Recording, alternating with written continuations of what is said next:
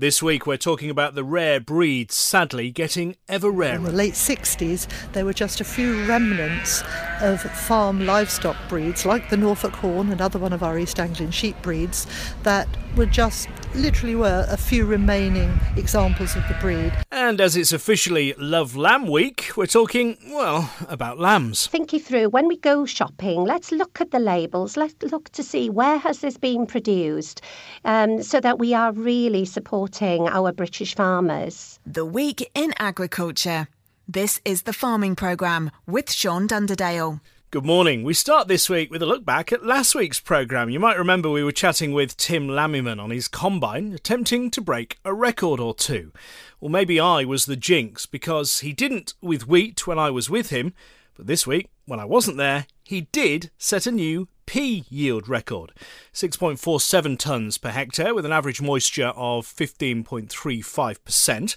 Previous world record for combined peas in Europe was 5.21 tonnes per hectare, and that was for a crop in Ireland. Well, here's a reminder as to how Tim consistently is getting such high yields. Um, it's like everything else, everybody has their own land type and their own way, and it's, it's overturning every part of your system and, and looking it over and, and, trying to identify where the weaknesses are and strengthening up those weaknesses. And that's the only way we've took the yields to where we are, uh, right from nutrition um, you know, using some fancy by nature products which produce tillering and stem strength to even seed rates, drilling depths, uh, level seed beds. There's uh, every single element we look at to try and push the yields higher. Uh, so unless you've turned every stone, uh, as bit of a pun from this place. Unless you've overturned every single stone, uh, you will not get those high yields. And it is a lot, it's a lot of science, isn't it, really? Oh, yes, yeah, yeah. We, we play with an awful lot of science on here to take it to where it is, uh, to almost the art form in nutrition now. We, we try to not let the plant, plant suffer any nutrition whatsoever if we can, if we can help it. A tip or two maybe for you. Uh, Tim Lamyman there, well done to him on that uh, record pea yield. Now, at many of our summer shows this year, you may well have seen the team from the Rare Breeds Survival Trust. Promoting the trust is crucial to its survival, and of course, if it survives, the rare breeds are more likely to survive as well. Gail Sprake has been chatting with Ellie Codling about the Trust's work. The Rare Breed Survival Trust is the only national charity that's actually looking after rare endangered native breeds of farm livestock. So we have 25 sheep breeds on what is our watch list, and but it's not just sheep, it's cattle, it's equines as well, ponies and working horses, it's poultry breeds, it's pigs, um, and it's goats. So we have currently over 60 breeds on that watch list. Um, sticking with sheep just for a little while, of the 25 breeds, the sheep breeds on the whole are showing signs of improvement, and certainly our rarest breed of sheep, the Boreray, has moved up a classification now because the numbers are increasing. And each of our breeds of sheep actually has a dedicated dedicated band of followers who are ensuring that the animals continue to survive and increase. Equines are sadly not in the same situation because, firstly, putting it bluntly, one doesn't eat horse meat, so there has got to be other uses for horses, and some of them, it isn't just a case of fashion, but if you take the Hackney horse and pony, for example, they were bred for a particular cause, the Hackney um, cab in London, um, but the use there ceases to exist. Um, Hackneys, in fact, are they have a, a very strong breeders group uh, and group of supporters, so perhaps they're doing better than some of the others. But what we have seen here today, we're in Suffolk. The Suffolk horse, our native breed of um, horse, um, is struggling for survival um, because really, if anyone wants to support the cause, we say join us as a member. If you have a business, think about joining us as a corporate member. You can find all the details on the website rbst.org.uk. But look at all of those breeds, and the people who keep the horse breeds, you know, need not just the land and obviously a disposable income because it's not a, a cheap activity.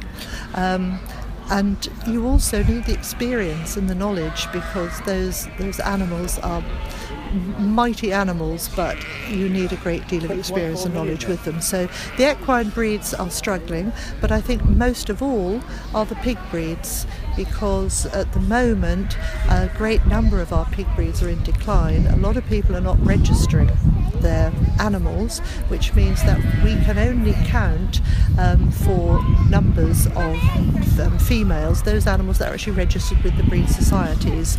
There may be a whole lot more out there that are, for example, Gloucestershire Old Spot or British Saddleback, but unless the breeders actually register those animals, we can't count them within the, the number of females. And the other issue with the pigs is that at the moment there's no money in pigs, but um, also a lot of the pig breeds are the herds are kept by a small number of breeders. We had one pig breeder a couple of years back who had a fire on the farm, and we lost 10% of the genetics of the entire breed simply because he had a significant number in his herd. So there's a lot of challenges facing us. Having said that, we are not downhearted because we well, we're a positive um, charity. We have a lot of support at the moment. Um, our president, Jimmy Doherty, again an Ipswich boy from Jimmy's farm, who probably you know, um, is our president. He's actually coming to the Royal Norfolk Show to support us. Um, he is, as you know, a breeder of pigs, um, and he is promoting the breed for us and you know, the charity in a great way. We also have His Royal Highness the Prince of Wales, who is our patron, who is also a very strong supporter.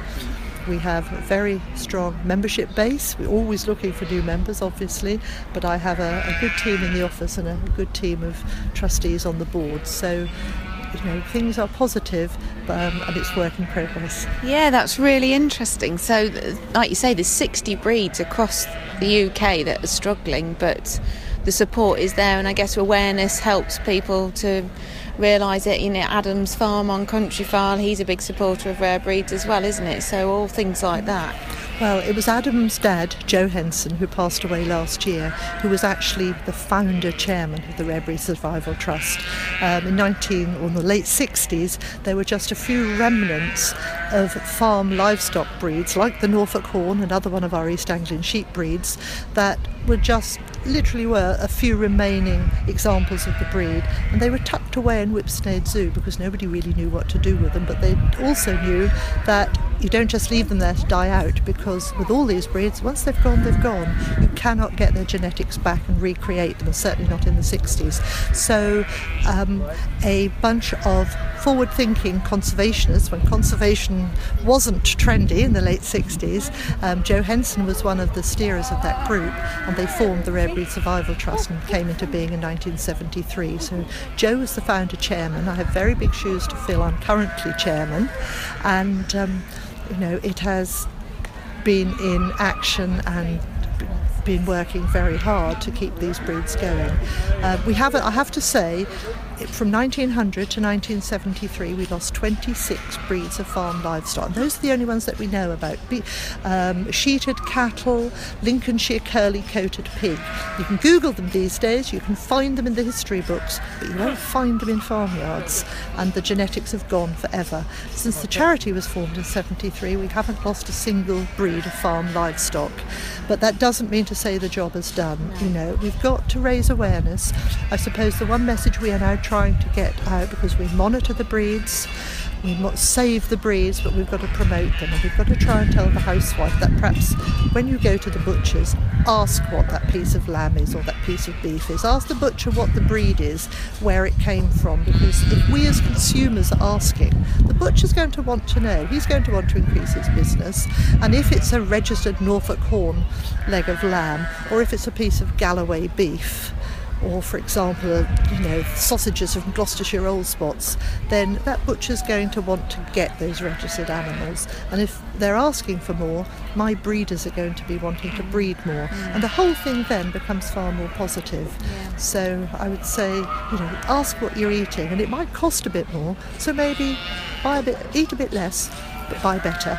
Gail Sprake there of the Rare Breeds Survival Trust chatting with Ellie Codling. You can find out more about the trust on their website. It's rbst.org.uk.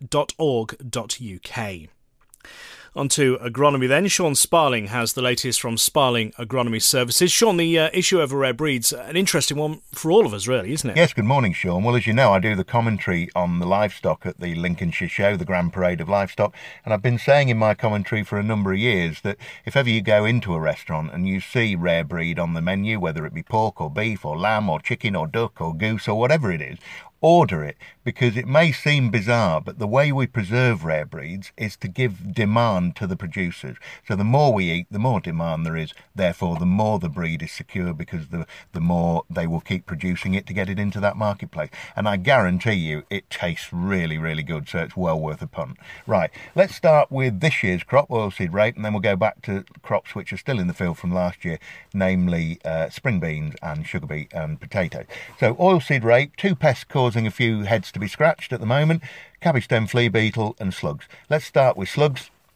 You have restrictions on metaldehyde, as you know, 7 kilos of a 3% product, so 210 grams of active material metaldehyde between the 1st of August and 31st of December every year.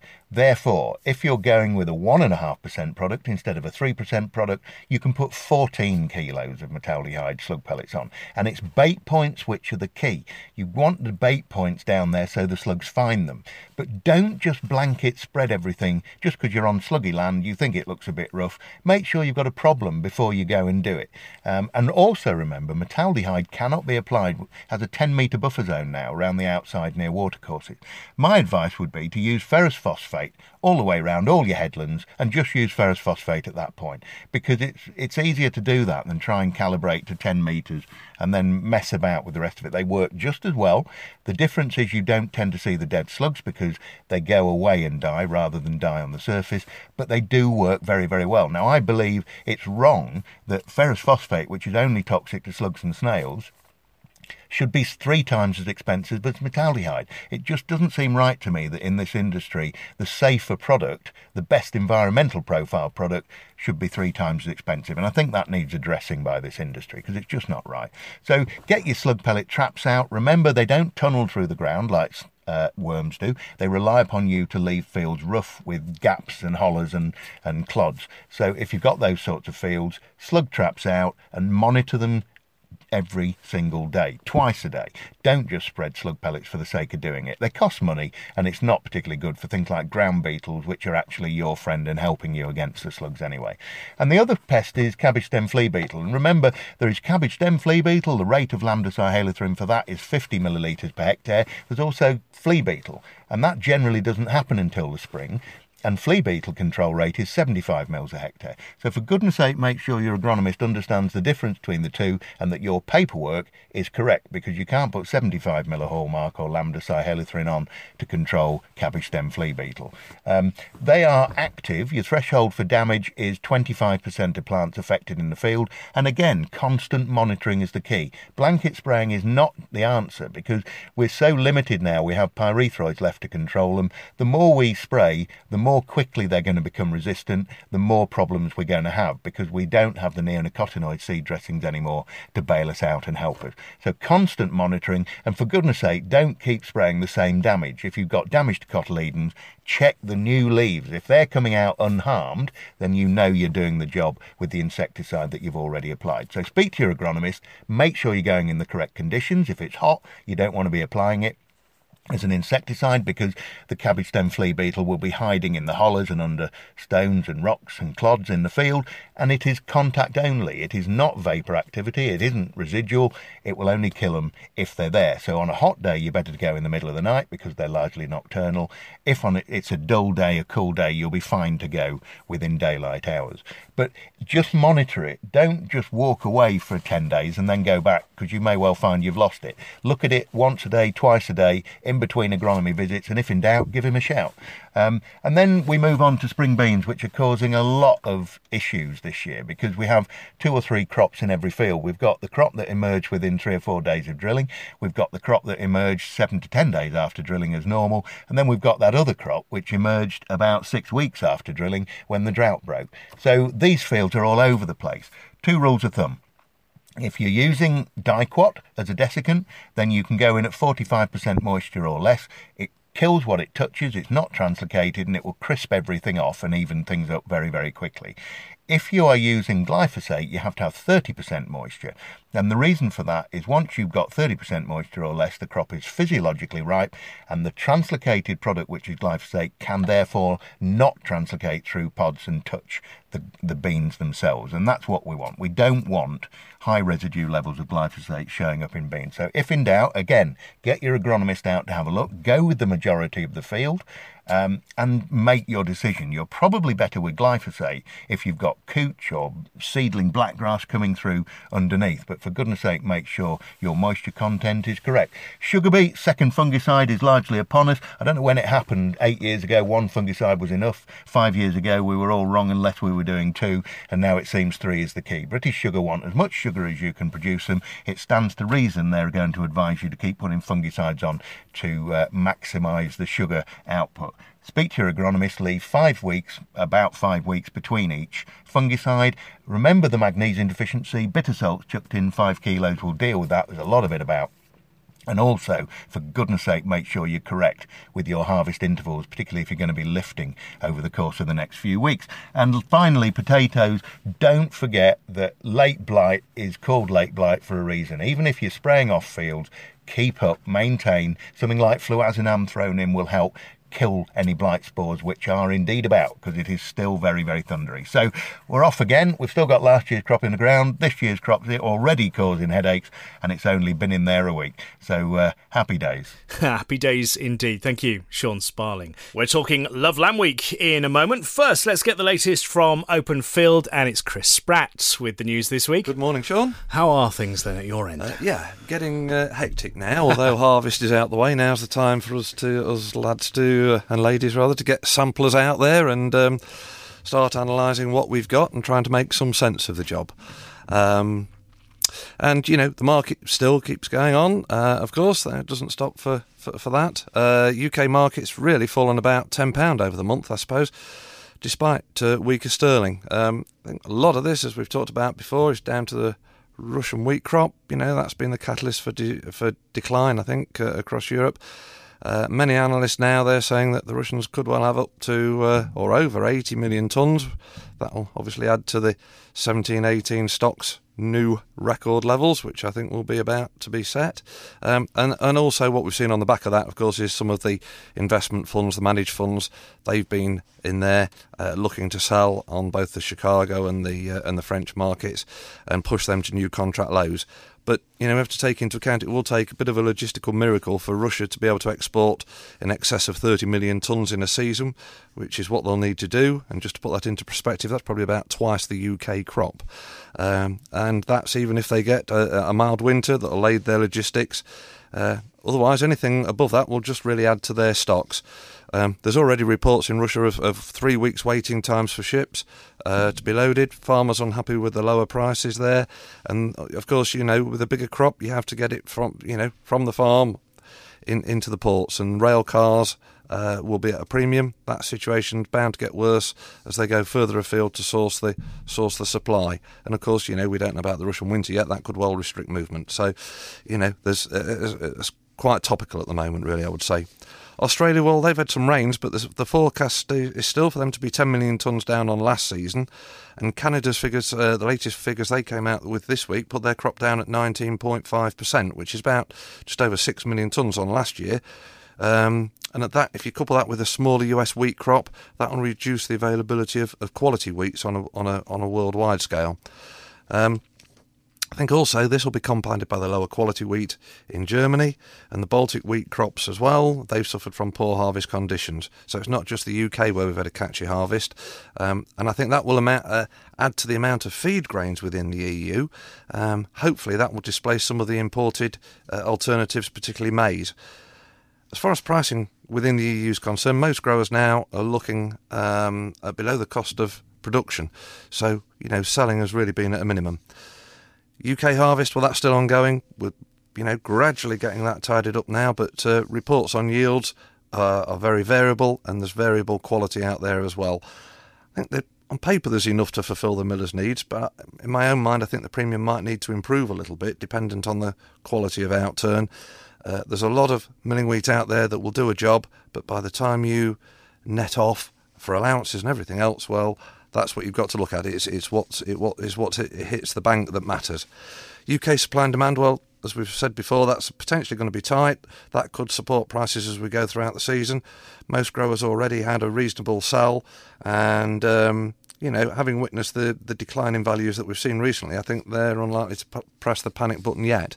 On Thursday, DEFRA released their ending stock figures, uh, with wheat stocks 48% lower and barley 33% lower compared to last year. You know, that has given a bit of support to the market, but don't forget that we had a very big carryover from the previous year harvest and that had depressed prices. The feed barley discount to feed wheat has narrowed again to nearer £10. Uh, weaker sterling, both against the euro and the dollar, has resulted in export trade program taking place, especially to Spain, and we've talked about them before, being you know four or five million tons down on their uh, crops from last year. And global um, feed barley supply and demand is tight. Australia and Canada are likely to have reduced crops. Uh, so all in all, um, better values on barley. Global feed demand for uh, barley, well, they're trading above some milling wheat grades on the world market, so quite encouraging, really. Domestic consumers will probably reduce their barley usage now the spread between wheat and barley has narrowed, um, so that might still give us a little bit more to do on the export front as far as that's concerned. Maltsters, well, they're still sat back evaluating the crop. As with milling wheat, there's been significant losses of quality and availability south of the M5, and that has tightened up the market, improved prices. Uh, on the face of it, maltsters are relaxed. They're waiting for the arrival of existing pre-harvest purchases before making any significant moves. But it is a fairly strong market, and certainly, I think, as far as quality is concerned, I would ask all growers out there of malting barley to make sure they look after the product this season. Uh, a lot of it's gone into store wet please don't just shut the door and go off uh, after harvest and go drilling rape because you'll probably come back and find the germination has gone and you've got a heap of feed barley which could cost in the region of 40 to 50 pound this season and we are seeing some movement of the germ already in some of these barleys and uh, you know if you don't get that barley dry uh, now uh, it's going to be uh, it's going to be difficult work I think Oilseed rape, uh, currency's really been in the driving seat. Harvest almost complete, really, and now it's down to crushers trying to tempt sellers out of the woodwork.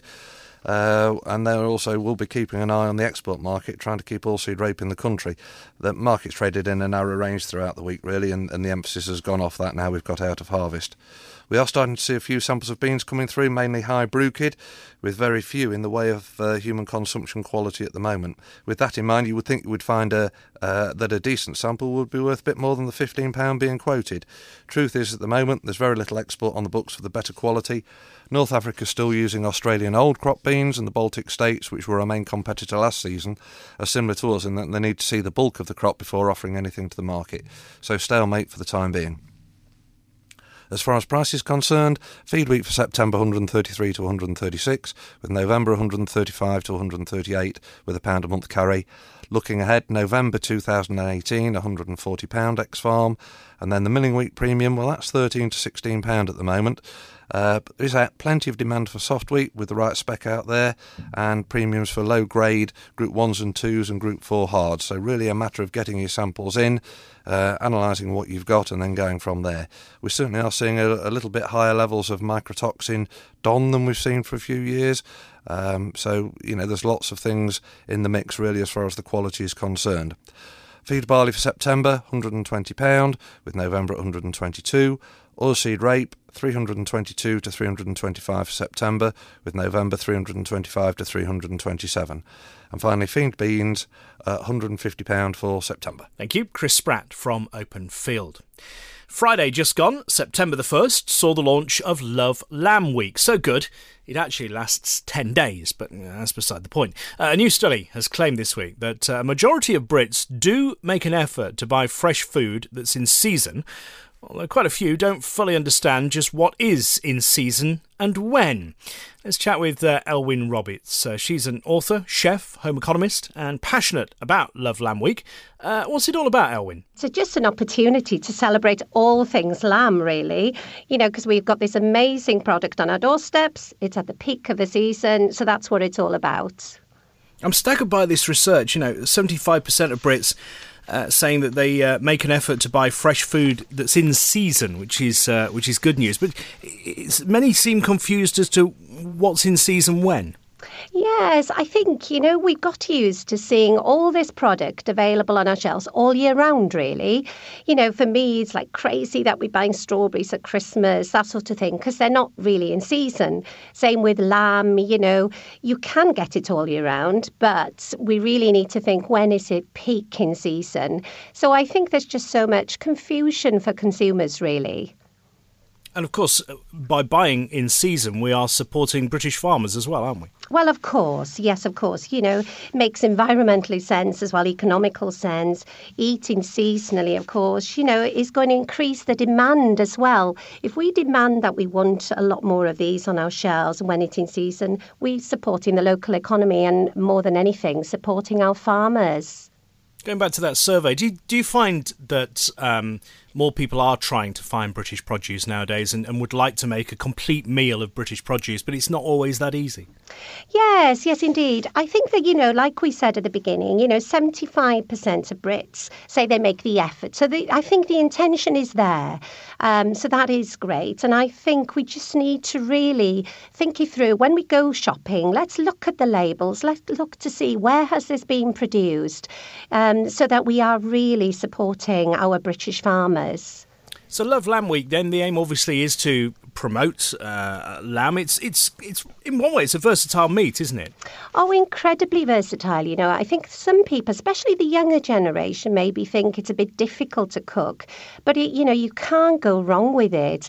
Um, I'm just thinking now. Well, you can do a meal within a matter of minutes. You know, what about something like using some lovely leg steaks or something, chopping them up with these vegetables we've just been talking about to make an amazing stir fry, just a dash of soy sauce or something something to finish it off. It's very, very versatile and so easy to cook. And you've got such a range of cuts, you know, from slow through to our very quick um, sort of cuts available. Elwen Roberts there. She's uh, got my mouth watering. I don't know about yours. It's a bit early for lamb at the moment. Anyway, let's move on. Let's see what the uh, weather has in store for us this week. The Farming Programme. Five day forecast. Well, today's quite uh, overcast, should be dry, maybe a shower in places. Highs of 20 Celsius, the wind from the south at 15 miles an hour. Staying cloudy overnight tonight, temperatures down to 12, the wind more from the southeast at about 5 miles an hour, maybe gusting up to 20.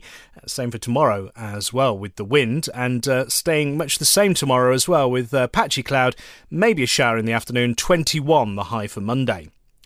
Monday into Tuesday stays cloudy once again, a little bit warmer. Uh, 14 will be the overnight low first thing on Tuesday morning. The wind from the southwest 10, gusting at 20 miles an hour. And then through Tuesday itself, it's cloudy with some rain to come by the evening. 21 the high. The wind again from the southwest at about 10 miles an hour.